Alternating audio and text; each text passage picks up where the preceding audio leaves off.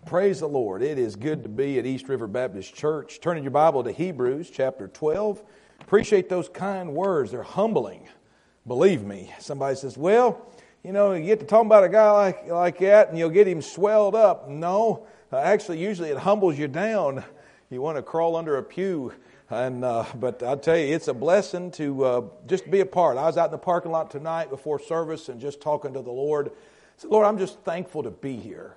I'm just glad to be breathing your air, healthy enough to be in church tonight, be in this church, in this state, at this time, and uh, to have the Bible. What a, what a privilege, man. I'll tell you, uh, I remember there was a preacher we had in, and uh, he's very, uh, he makes a lot of jokes while he preaches, but he gives you something. And somebody was complaining one time, I think he jokes too much. Well, he really was just, it's just his personality flowing through him. And we were talking about that one time, and he said, You know, he said, I've seen enough rough days where I couldn't smile. And he said, So every chance I get to laugh and smile, he goes, I'm going to do it. Amen. Because I'll tell you, the truth of the matter is, uh, we were talking today when we were over your pastor's house. We had lunch over there this afternoon, and man, it was just delicious and uh, just uh, enjoyed the food, but I enjoyed the fellowship even more. And uh, we were talking about that verse in 1 Peter chapter 3, verse 15. And it says over there, it says, to be ready always uh, to give an answer for the reason of the hope that lieth in you. Now, we know that verse we quoted a lot, but have you ever thought about what that's saying? If you, you know, when you give an answer, when somebody asks a question. So the, the thing that is convicting about that passage is does, any, does your Christianity stand out enough that people ask about it? What, what is different about you? What is going on? Why do you do that? Why do you believe that? Why, how can you be so calm in the midst of all of this. You know, that's how John Wesley was converted, by the way. John Wesley came to uh, there, is it Charleston, South Carolina? Or uh, what is that place we were at? Savannah, South Carolina. Is that right? Anyway, Georgia, right there, Savannah, Georgia. Anyway, it's right there by the South Carolina. You could see there was a historical marker where he preached his first message when he came to America. But did you know John Wesley was unsaved when he came here? And uh, you say, well, what was the what happened on the way back across the Atlantic? He was a very holy living man. He developed a thing at Oxford uh, called the Holy Club with George Whitefield and some of those things. It's interesting to read about those men, those great men used of God. He had a uh, he wasn't trying to deny the gospel. He just didn't understand it. And uh, he was on his way back over to England, and there was a great storm that came up, and there were some people on that ship and they were of the Moravian persuasion. And you can read about this in, in books. And uh, it looked like that nobody was going to live. I mean, the ship was rocking back and forth. These Moravians were relaxed and singing hymns. And Charles, or I'm sorry, John Wesley said he was terrified because he said, I did not know what would happen to me if I died. I had nothing to hang on to.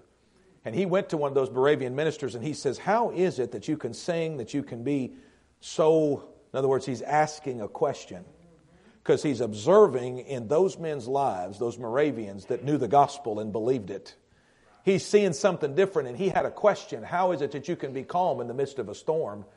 And he, he asked him, He said, Do you have the hope of eternal life in you? And uh, he said, uh, Well, what do you mean? He says, Who is Jesus Christ to you? He says, Well, he is the Savior of the world. And he says, Well, who did he die for? He said, Well, he died for the world. He said, Did he die for you? And John Wesley said that he didn't get saved right there, but that troubled him because he said, I knew the verse that he died, God gave his son for the world, the sins of the world, but I couldn't answer that I knew personally that he died for me. And that is the difference. Going from general, listen, John 3.16 is a general statement that you must personalize. For God so loved the world, and he did, and he died. And then in Ephesians 5, you find out it narrows it down. It says that he gave himself for the church. Okay, that's, that's even getting, that's a little narrower. But then it gets down to brass tacks in Galatians 2.20 when Paul says uh, he loved me and gave himself for me. You see, it's got to get personal. And so, you know, our Christianity ought to be of the type that, hey, what is that? What do you got? And so be ready always to give an answer to every man that asketh you the reason of the hope that is within you. So I hope that our Christianity would be of the stripe that people would see a difference and want to know what the difference is. Amen. All right, Hebrews chapter 12. I want you to read with me a couple of classic verses you've heard him preach from, and I'm going to preach from them again tonight. My desire um, is to help. I, I, have set under your pastor, and I'm not just saying this because he's watching right now. Uh, I'm saying this because this is in my heart. I have set, he's been at our church at Bluegrass Pike. I saw him for the first time. I think the first time I heard Brother Hoots was in 2004 or 5 at Cornerstone Baptist Church. And uh, he, he never failed to make me think. He never failed to bring something from the Bible where I'm like, I want to be able to spot that stuff when I'm reading my Bible and studying my Bible. So your pastor's had a great influence on me as a preacher, even before I was a pastor. And uh, I appreciate uh, he's helped me through some, some places, not in the sense that I was uh, just some things that you don't even see about yourself that you find out that, oh, I, I need to do better in that area to be a better pastor. And I know this that I want, now that I have the privilege and the honor to be here in front of you, I want to help this church like he, your pastor, has come and helped us. Okay? I want you to leave not just saying, wow, that was great. What did he preach again? I want you to leave saying, I got a handful of something that's going to help me live my Christian life. And last year, if you recall, I preached a message on forgiveness and how it's crucial to forgive those that have trespassed against us. And we, we talked, that's a, that's a big subject. That's not as simple as it looks or what it sounds like. And we went through a lot of that, and some folks mentioned that. I'm going to preach a part two of that message tonight.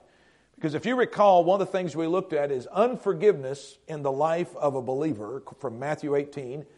And we made a spiritual application of the passage where it says that you'll be turned over to the tormentors if you're unforgiving.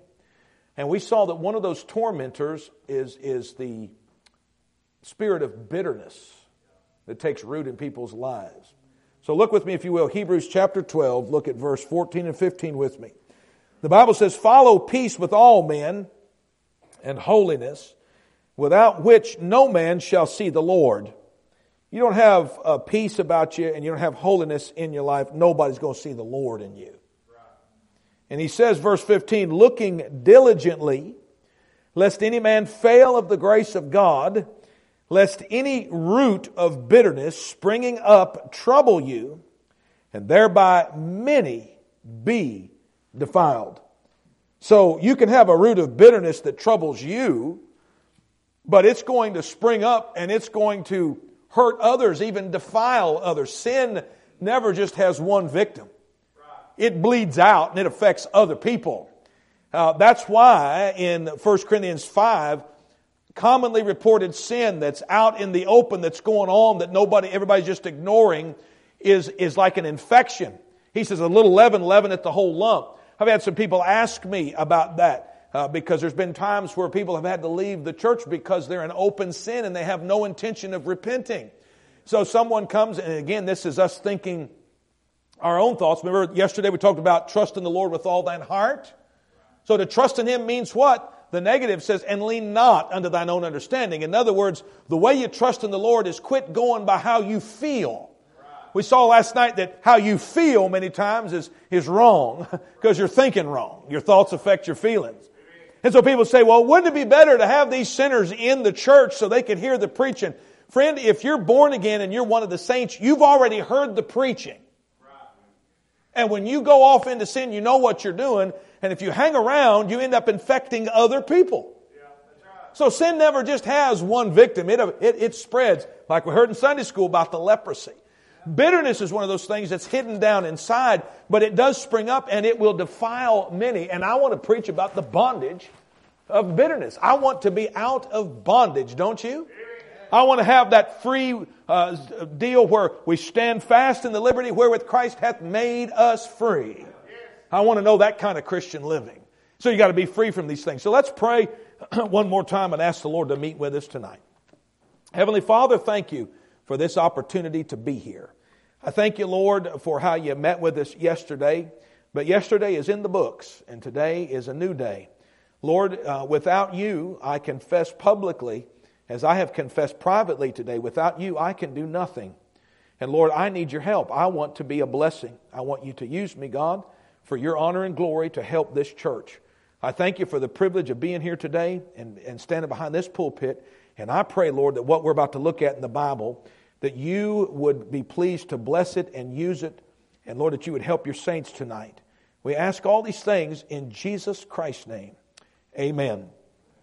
bitterness is a deal that is more prevalent than anyone wants to talk about or admit. And I think that it kill I know this bitterness when it's left unchecked and undealt with. We've already seen that it springs up and it defiles many. It will cause problems in your life and the first place that it's going to mess you up, it's going to trouble you and you're going to lose your joy. We talked last night about having the peace of God. We know through the cross we have peace with God. But listen, after coming there, I want to continue on with God and I want to have the peace of God. It's a wonderful place to be when the rest of the world's falling apart, when everybody else is full of fear, and don't know what to do, and, they're hopeless and without uh, joy and all that. I want to be living off that. He spoke of a river. Listen, Jesus Christ likened the Holy Ghost that would be in us after His resurrection. He likened that to a river. And I'm going to tell you something. When a river gets to rolling, you know what it does? It'll take the debris and wash it right out of the way. Okay, and he gets to flowing like that. I would like to be that kind of a channel. We sing a hymn sometimes called Channels Only, and it's talking about being a vessel that God can flow through so you can be a blessing to other people and you can be used of the Lord. Well, I'm going to tell you something. Bitterness can greatly dam up that river. And see, we're going to see, notice it said it was called a root of bitterness. See, roots are underground. We can't see them. But they're there and they show up, uh, they're, what they're doing will show up above ground, if you will. There was a lady, the story is told that her and her husband bought a house, an old house. This was years ago.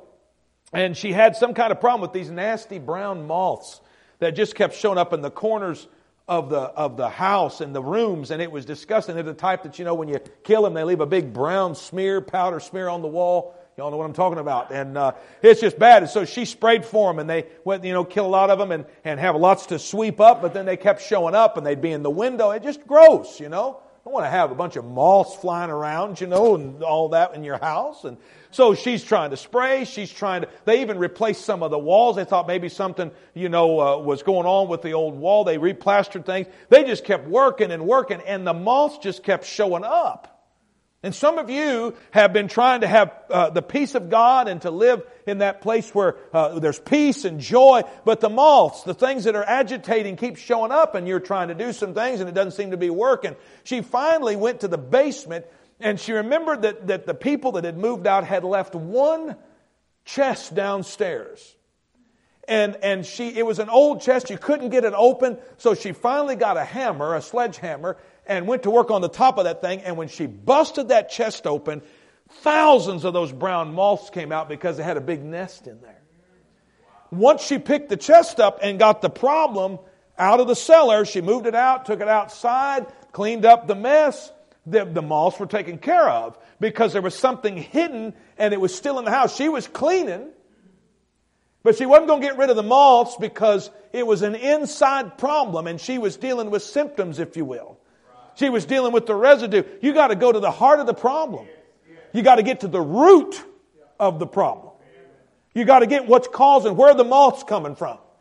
Where's the depression? Where's the bitterness coming from? Listen, where's the lack of joy? Where's the lack of power? It usually comes because there's a root of bitterness. So I'm going to give you four things about bitterness tonight.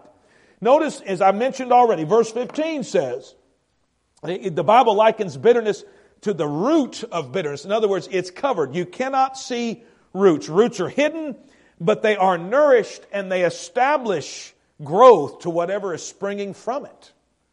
Webster's 1828 defines bitterness this way. In a figurative sense, it's extreme enmity, a grudge, hatred, an excessive degree of passions and emotions, such as the bitterness of anger. In other words, it's an attitude, and, and I like the fact that they use the word grudge, because usually those go hand in hand. Now, its beginnings are this. There, it's when we've been offended, or trespassed against. Listen, whether real or imagined. Okay, it doesn't matter. We're dealing with the fact that you feel like someone's offended you. And can I tell you, the devil works, he's subtle. And he knows how to go to work on good churches like this one. This church will be as good as you make it. You're not here. Too many people have this entitlement mentality in America that I come in, what can you do for me? We need to flip that around, go back to John F. Kennedy's inaugural speech in January of 1961 and say, ask not what your church can do for you, but what you can do for your church. You ought to come in saying, all right, I am here to serve. I'm going to get the, money. this place is only going to be as good as I help make it. And I'm going to tell you, the devil knows that he can get people offended. He can get people frustrated. He can get people uh, trespassing against one another, whether real or imagined. And here's the problem. We've learned how to become victims. People are so sensitive. There's a sign, I, I, need to get it and put it in the front of the pulpit. I probably won't do it. But the sign says, I'm not mean, you're just a sissy. But we got this, everybody's just all sensitive. You got, they're teaching how to say things just right. So as not to offend somebody. Boy, for preachers, we're, we're just out on that one. We're going to preach the Bible. But here's what causes, here's what causes bitterness. The definition of it is, it's that, that hatred, that grudge, that bitterness that comes in the heart with an offense or a trespass, whether real or imagined. And here it is. It's not the size of the sin against us that creates the bitterness. It's the proximity of where it comes from. Okay, in other words, you, you typically, you're not, I'm not bitter uh, at people that I really don't know. I might know about, you know, I know about the war in Ukraine. I know about the leaders over there. I know about uh, Putin and all that. And they may anger me, and I think I don't like their policies. I don't like that but I'm not bitter at them. You say, why? Because I don't know them. They've not done anything. Bitterness comes usually uh, because of the closeness of the people that do it. If bitterness springs up between family members, church members, spouses, children and parents, co workers, friends, roommates, pastors, and church folk. That's where bitterness breeds. Why? Because it's, it's the proximity, it's the closeness of people that cause the bitterness because uh, that's just the way it works. When Jonah, uh, what happened with Jonah in Jonah chapter 4, he said he did well to be angry. He was bitter. He was angry because God, whom he was close to, saved some people, spared some people that he couldn't stand. He was bitter about that. Uh, you, you read in the book of Ruth how that, uh, he, call me not Naomi, call me Mara, for the Almighty hath dealt very bitterly with me. She had lost people in death. She had lost her husband. She had lost her two sons just 10 years previously. So she was bitter in her heart about some things. And in Ephesians chapter 4, listen, says that we're to put away certain things. One of the things that's mentioned in Ephesians chapter 4, if you'd like to look at it, Ephesians chapter 4, talking to born again believers, when it says, Grieve not the Holy Spirit of God, whereby ye are sealed in the day of redemption. What is it that, that grieves God? What is it that we do? Well, he lists some things in that context. And in Ephesians chapter 4, verse 31, he goes on to say, Let all bitterness, look what's connected to it in the context, and wrath, and anger, and clamor, and evil speaking be put away from you with all malice. And then, once again, there's the negative, but look what the Holy Spirit does. He leads the Apostle Paul to write now the flip side of the coin. And here's what you replace it with. We heard about that yesterday. When you get rid of something, you put something away, there needs to be something to come in and fill that vacuum. So the Bible says, okay, put away your bitterness, your evil speaking of one another, put away your hatred, put away your malice, put away your wrath, put away your clamor, and he says, and instead, be ye kind one to another, tenderhearted, forgiving one another, even as God for Christ's sake hath forgiven you. We do a thing on Sunday nights. I learned it watching there, setting for years at Cornerstone. We line up the kids uh, that can get up there. Some of them come up three and four years old, on up to the age of 12, and they come up and they, I, I kneel down with the microphone and they do Bible verses. And you never know what's going to happen with children. That's what's exciting. God blesses them because they, there is no filter, there is no guile with children. So uh, they're just going to say whatever they're going to say. I remember coming down the hallway one time, and uh, there was a little boy, and I said, "Is your mom and brother not here tonight?" He says, "Uh, no. Let's see." I said, "Where are they at?" He goes, "Let's see. Tonight? Oh yeah, tonight they're sick." I was like, "Okay." So he kind of let me know that that's we tell, when you get to church, tell pastor that we're sick. Amen. So whatever's going on, he would just tell the truth about it. Kids can get in trouble. You want to find out what's going on in the home, just teach a Sunday school class of four and five year olds. Amen. Uh, but anyway, we're sitting there one night, and there's this, these little girls, uh, Jubilee Brown and uh, uh Meridian Brown is her, her sister, about a year or two older. And uh, Jubilee is a sweet, just a fat cheeked little girl I mean, you could just squeeze her up and hug her and kiss her. I mean, she's just sweet as she can be. And so she's standing there in line, and I'm giving some announcements. I kneel down. And she's walking up to the mic smiling at me. Well, her sister must have been crowding her too much. And so, man, she turned around and she says, Get off me!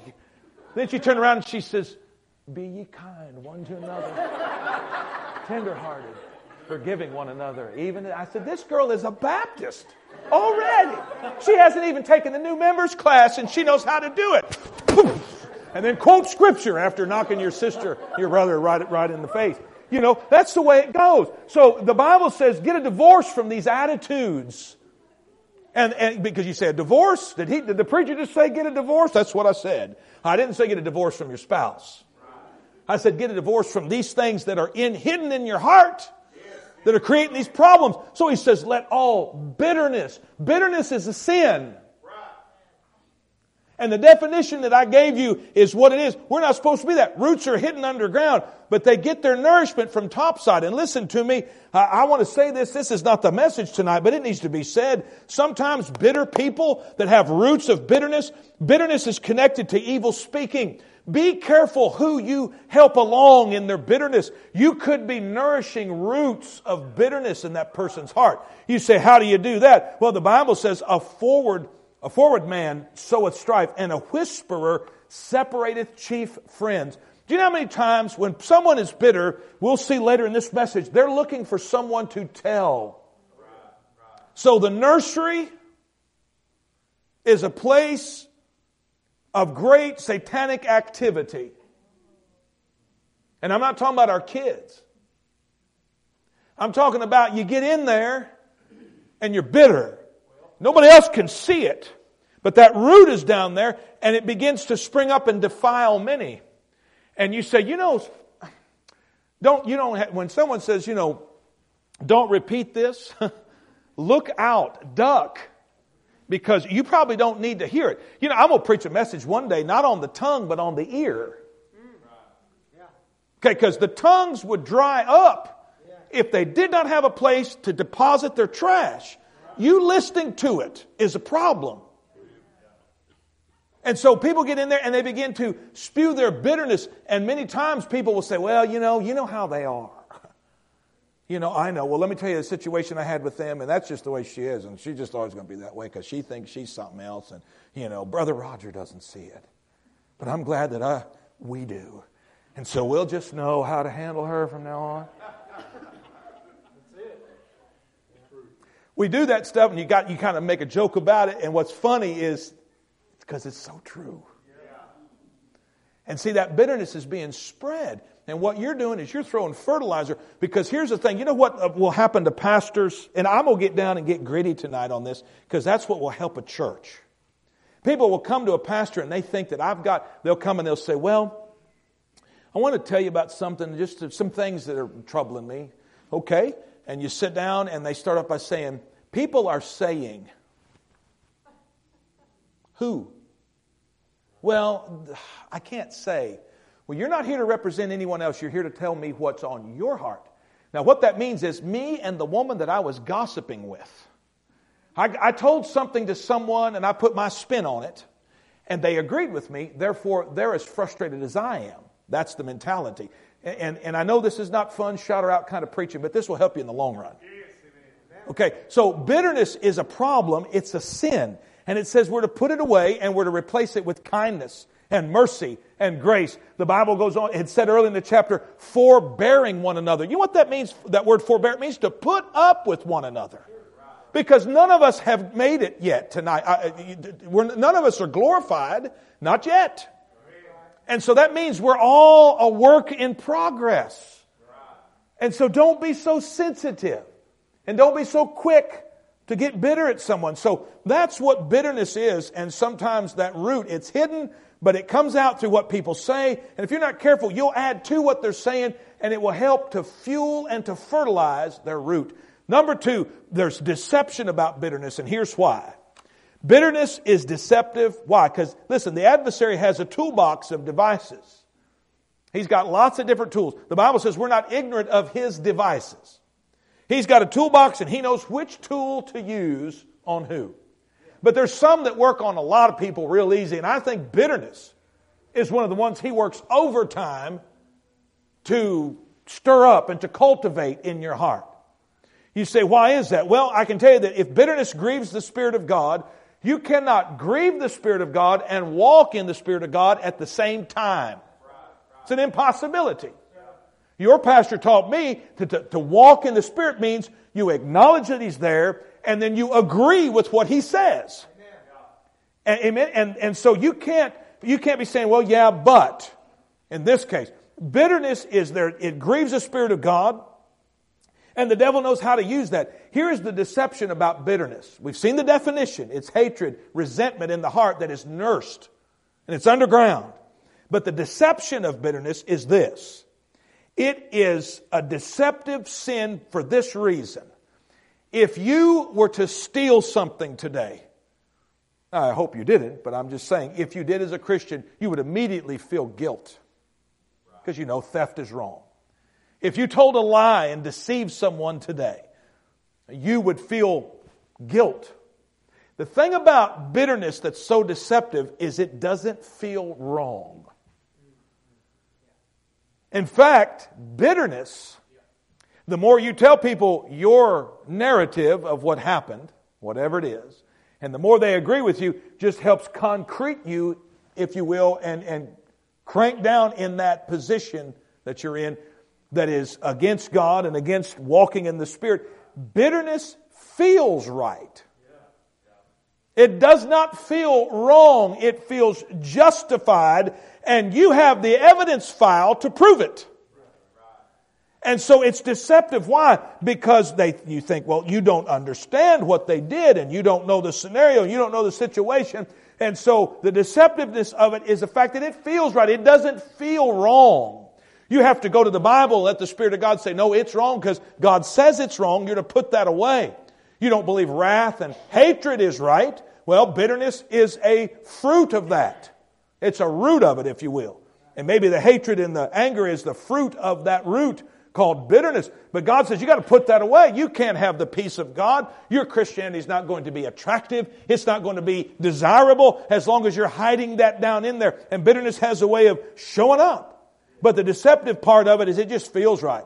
I know people that are bitter and they're still bitter and they have no joy, no peace, and yet they, they, they don't, they want someone to stand up and say, You're so right, you're so right, you've been done so wrong. Hey, listen, could you ever possibly be sinned against more than your Redeemer was when he was here on earth? Is there any possibility that somebody could treat you worse than the way they treated our Lord Jesus Christ? I may have told you the story of Samuel Harris back in Virginia back in the 1700s. He had a man that lived next to him, a neighbor. They both had farms. Samuel Harris was greatly used of God in revivals, and he was traveling all the time, preaching revival and all these things. And uh, he did not, he was not able to tend his field. He didn't have a big crop, and winter was approaching. They lived hand to mouth back then.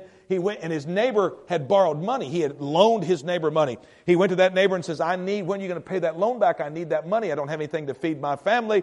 And he said, uh, Well, he said, you should have tended your fields. He goes, You've been out running around preaching at these churches. And he basically knew that Samuel Harris was a man of the book, that he would not sue him. He said, If you want your money back, you'll have to sue me to get it.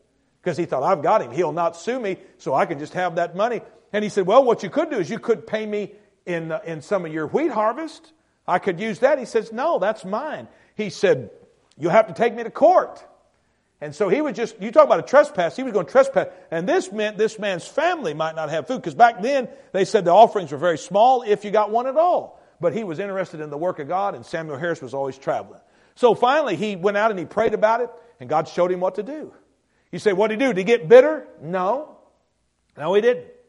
And he, he left town, he wrote out uh, a receipt, and he put on there paid in full. Handed it to that, to that neighbor's servant on his way out of town, said, Give this uh, to him uh, for me. On his way back into town a week later, that neighbor saw him and came out and said, What's the meaning of this? He said, uh, Paid in full. He goes, I'm, I'm not going to pay this back unless you take me to court. He said, I heard what you said, and I have sued you in court. He said, Well, I haven't heard anything. He said, No, I didn't sue you down here. I sued you in the court of heaven. He says, I went to the Lord and I told him what you did. And the Lord promised me in prayer that He would take care of me and my family this winter and that He would settle up with you on the day of judgment. And so that guy, they said that afternoon, his slave started carting the wheat over to his neighbor's house and paying his debt. And what I'm saying is, here, here's the point. Bitterness isn't going to help you to get the thing resolved. Bitterness is only going to steal your joy.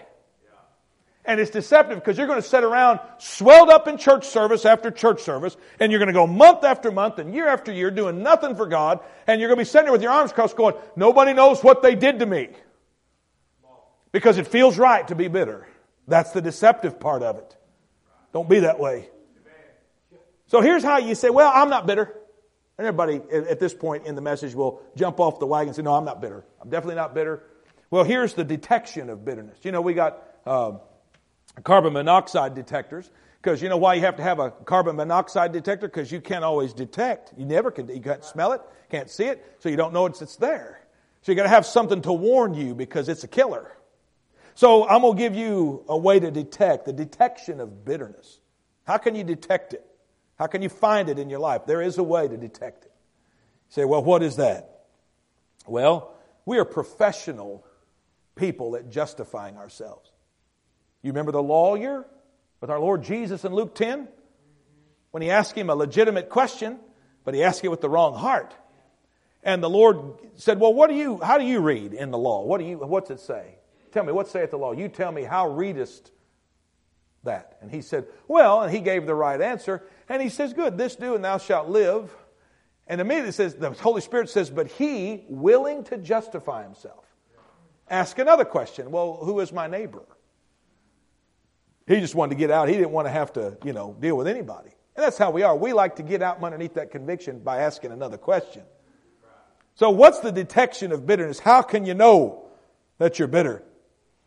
Number one, it will remember details about conversations because of the amount of times you've gone over it in your head. Now, you know how you memorize Scripture? You go over it, and over it and over it and over it until you got it memorized. You know how you memorize a poem? You go over it and over it. You know how you know all the songs to, or all the words to the songs from the 1960s and 70s? Because you've heard it over and over and over, and you, it's just review, constant review. And you're bitter if you can tell me the details and the facial expressions and all the all the stuff that you've because you've gone over it in your mind over and over. Remember we talked last night about your thought life? And that's what you think on. You think on what they said. And so what you do is you run every statement they made through the bitter filter. And, and it'll affect it. We, we've got a Berkey water filter. When you pour that water up there, I can't, just personally, tap water is like, ugh, you're not supposed to be able to taste water. And you put it in those Berkey filters, it goes down through that charcoal and those things, and it, it drains out everything. But there's also a bitter filter that things that don't even really aren't intended to be offensive, you pour them in there, and once they go through the bitter filter, somehow they get turned around. Everybody can have a bitter filter. Not a Berkey, but a bitter. get rid of that bitter one, get a Berkey, amen. I mean, people that brought up things to me when they're trying to prove to the pastor about who's got a problem and who doesn't, they bring up stuff that was said 10 years ago. And you're like, let it go. That's no place to live. So if you can remember the details. Then number two, it will seek sympathizers. Bitterness. You say, how do you know that? Job 7 verse 11, the Word of God says this. He says, I will not refrain my mouth. I will speak in the anguish of my spirit. I will complain in the bitterness of my soul. When you're bitter and that root that's underground that nobody can see, we know you're bitter because you can recall details and you like to tell everybody about the details. Clovis Chappell, an old time Methodist preacher, said this. He said, Bitter people, listen, have an almost irresistible tendency to lie. When you're bitter, you want to prove your point. And so when you retell it, you'll just put a little spin on it. Because after all, you're justified in feeling the way you feel. And you want to be sure that other people feel the way you do about that person or that situation. And so you have this irresistible tendency to lie about what really went on. And pretty soon, you know what? I'm convinced I can't prove this scripturally yet. I've just watched it. I think if you lie to yourself long enough, you begin to believe it yourself. And you know what? I'd rather get a cold bucket of water in my face now than to show up at the judgment seat of Christ and have all this stuff broken open before me. Now, you know, I don't want your evidence file. I told you last year in that sermon on forgiveness. I know I told you the story about Corrie ten Boom, where she had someone had done something, she was bitter at them, and she, when someone said, "You need to get over that," she said, "Oh, I can prove that what they did was wrong," and she went over to pull out all the the proof, and he said, "You need to get rid of that. God doesn't remember our sins against us, does He?" So why do we keep files? Maybe you don't have file cabinets with it, but you got the file cabinets up here. And I want you to turn over with me. I want you to see this one. Here's another detection how to detect bitterness. It's a little cool in here tonight in a good, in a, in a spiritual kind of way. And that's usually because there's, the Lord's trying to deal with something. Okay, so listen to what he's got to say. It's not Brother Altop. I don't know anything about anything that's going on. I just know what the Bible says, and it knows us, does it not? Turn to 2 Samuel 13. I want you to see this. Here's the third way to detect bitterness. Number one, it recalls details. Number two, it cannot help but tell other people about what's going on. And number three, it dreams and fantasizes and rehearses the thing, and it fantasizes about revenge and evening the score. And there's a perfect example in the story in 2 Samuel of Absalom and Amnon. In 2 Samuel 13, look down, if you will, in verse 22. You know the story. Amnon had defiled Absalom's sister. It was an ugly situation.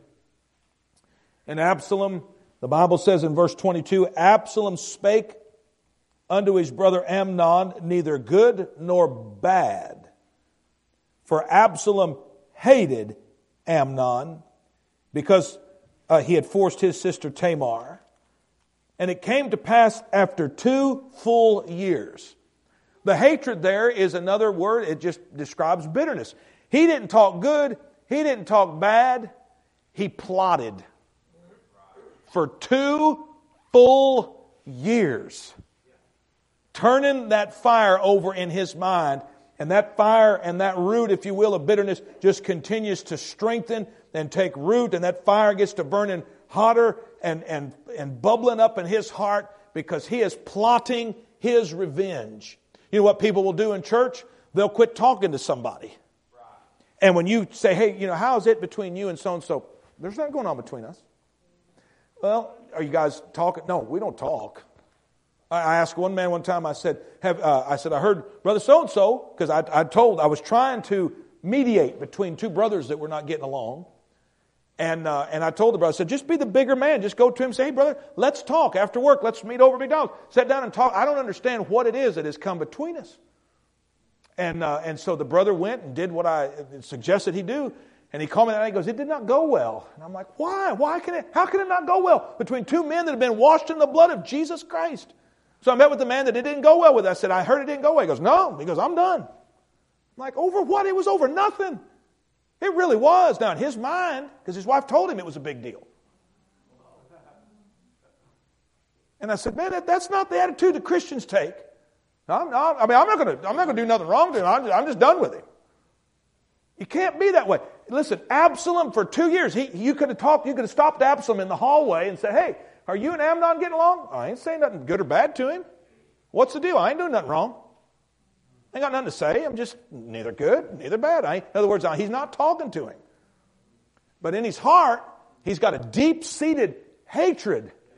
And when Christian, you're just kidding yourself. You think God's going to bless a vessel and work through a vessel like that. Okay? And so what's he do? It says, it came to pass after two full years that Absalom had sheep shearers and Baalhazor, which is beside Ephraim, and Absalom invited all the king's sons. So for two years, he plotted what he was going to do. We know that it, it, he finally came to the place where he had plotted for two full years. He hadn't said anything. You couldn't have called him before a council of his peers and proved that, hey, you're plotting something in your heart. But that bitterness was down in there, and that hatred was boiling in his heart. He spoke neither good, neither bad for two full years. Do you think Absalom was enjoying the peace of God for two full years? No, he was just trying to figure out how I'm going to even the score my way. So that's, that's how you know. That's how you know when bitterness is taking root. You're looking to, you're looking to do that. Listen, the, you don't have to have a gun. You don't have to shoot off a gun to kill somebody. You can just shoot off your mouth. It's interesting to me that in 1 Peter chapter 4 verse 15 that when it mentions thieves and murderers, then it mentions busybodies in the same list because they steal people's reputation and, and, and put people to death that way. Hatred, according to 1 John 3.15, is murder. So what I want to talk to you about fourthly is, okay, preacher, I see what you're saying. I see that the, the definition of bitterness is you're offended because someone close to you did something, said something, hurt you in some way. And that root has taken underground. Nobody can see it, but it starts springing up. It's troubling you like it troubled Absalom. And you, you pointed out, preacher, that it's deceptive because we don't look at it as sin. We think we're justified and we can detect bitterness because we have gone over it in our minds and over it in our minds and we've told other people about it because we want them to side with us and then we plot in our minds what we would do and, and God is nowhere to be seen in any of it. And we wonder why the music and the singing doesn't affect us. And we wonder why we don't get a blessing out of the preaching. And we wonder why God doesn't seem to uh, use us like He once did. It's because He knows what's down in your heart. It's called bitterness. So how can you get deliverance? Well, it's real simple. You gotta put it away. The world might tell you, listen, they might tell you to suppress it. Just pretend like it's not there. Well, if sin is like leprosy, if it's like a, if it's like a disease, then suppressing things and pretending like you're not sick is not the answer. Right? Some might tell you, well, uh, spread it around. You know, tell everybody about, well, we already said that's not good. You don't want to spread your sickness, do you? So what do we do? Well, you know something? God has given us a book, a mirror to look into. I remember years ago, there was a, I don't know what it was, there's a, some kind of a meter down in the corner, front corner of our yard. And it was 100 degrees and middle of July. And I was out there mowing and there was this, uh, some kind of a vine that kept springing up and, and, and it would come out and it had thorns on it and, and fuzzy things. It was, it was just nasty looking. I don't know what it was. Looked like something out of Egypt, you know. And I thought, we got to get rid of this. So finally one day, I, you know, one time I took and tried to cut it off at the top and you, I did, but it just came back thicker and stronger. So I stopped the mower and, and I leaned down. I took a little spade and I kind of put on it, thought I could pop it right up out of there, and I couldn't do it. I mean, I was digging around there, and I'm like, wow, this, this thing is, there's these this root runs deep. So I went and got a shovel and a can of gas because we're going to do business. Okay, it's hot. I'm sweating. And this, this, this is coming. I'm going to win this one. I mean, it was it was like that root was mocking me. Like, you ain't going to get me out of the ground. I'm here to stay. It's like, no, this is my property, and I'm fixing to get rid of you. And I took it personal. And I remember that I even broke a shovel because I got down in there and I'm leaning back on that, and you can hear some of those, those smaller roots snapping. That felt good. I mean, you know, and I finally got down underneath that root ball, and bam, I got, I mean, I pulled a root ball that thick up out of there, and I turned it up toward the sun to let that sun just cook it right there in the 98 degree heat. And you know something? When you got a root of bitterness in you, you got to take it personal. I want this out. You can't just cut it off at the top. It's going to come back and it's going to spring up and many are going to be defiled. Aren't you tired of being defeated? Aren't you tired of being empty and depressed and irritable? Aren't you tired of feeling like you're the, uh, the point of the illustration of every sermon? Aren't you tired of not being used by God? Aren't you? When are you going to get hungry to live the Christian life the way it was designed to be lived? Then just, just say, hey, you know what? This is true. I got a root of bitterness down in my heart. And listen, what do you do? How do you get delivered from it? You go to work on it with the Word of God. Just admit that it's there. I think one of the, the healthiest things you can do is to go to the throne room, that you go there through the privilege of knowing Jesus Christ. And you know what you do? Go in there, and I've told our teenagers before at teen camp, I said, you got a big gym bag full of smelly things, uh, old, sweaty, nasty socks and t-shirts. Just unzip that, turn it inside out, dump it out before God, say, this is all my mess. This is mine. I did this, I did that, this is mine, and I'm coming clean with you. Listen, don't cover anything, deny nothing, excuse nothing, cover nothing. Dump it all out before God and say, here it is. This is what I've done. I have nursed a root of bitterness. And you know what your word says? I'm going to agree with what your Bible says. It says I'm to put this away. I am not justified in feeling this way. See, we're not, it's just like last year. We talked about that forgiveness thing. These things go hand in hand because we're not saying that somebody didn't mistreat you. You, you, your response of bitterness is a sin. That's what we're talking about. We're not talking about what they did or did not do. You say, well, if something just happened and they were just, if they just died, then I would get over it. I'm going to tell you something. Bitterness will not die with the person you're bitter at. I'm going to tell you how I know that. Uh, missionary told the story. He was visiting in Italy. A preacher told that he was visiting a missionary in Italy, and he said, we would set out on the deck every morning where this man stayed. And he said, there was a path that went up the hill. And he said, every morning I would see a woman, he goes, marching up there. And he said, where's she going? He goes, I see her every morning. We're out here reading our Bible. He goes, she's going up to visit a cemetery. He says, every day. He goes, there must be somebody up there she really loved. He says, no, there's someone up there she really hated. He said, what are you talking about? He goes, there's, there's a person up there and she goes up every morning to start her day by spitting on their grave. So she was bitter at whoever that was. I have no idea the story other than that's what she did. And that person died. But her bitterness did not. And it continued to eat away at her. And the person's off the earth. They're not even here anymore physically. And so my point is this you got to deal with it. Bring it out before God. Tell Him what happened. Tell Him the details. But say, God, what I'm detecting here is that I go over this thing and over this thing and over this thing until I found my spirit. I have no joy. And I'm responding to this trespass, this offense, unscripturally. It's sin. It grieves your spirit.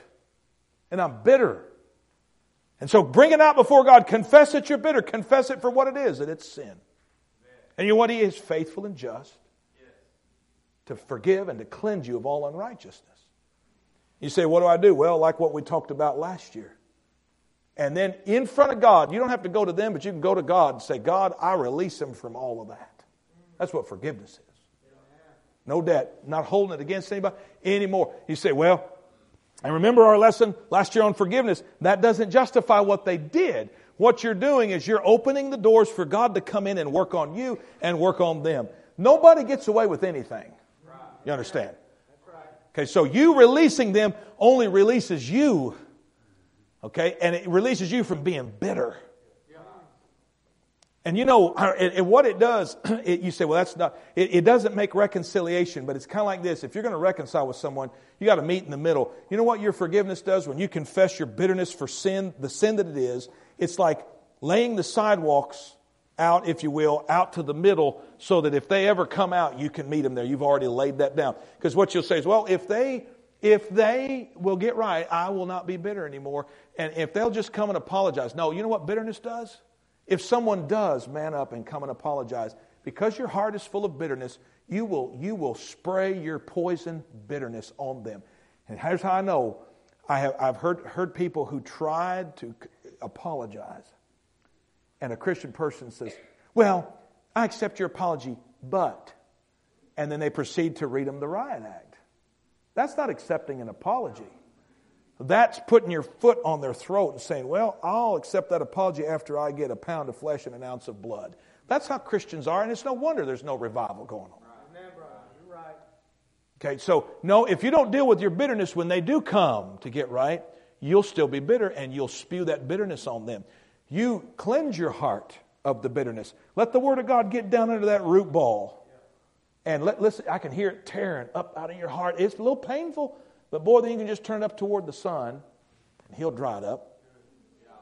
And you can release them from their debt, and you just lay that out there. Listen, I had a, a preacher that uh, he did me wrong. No doubt about it. It wasn't terrible, but at the time it, it was a little hurtful, and you get to going over that. Okay, so I, I'm I'll use myself as an illustration.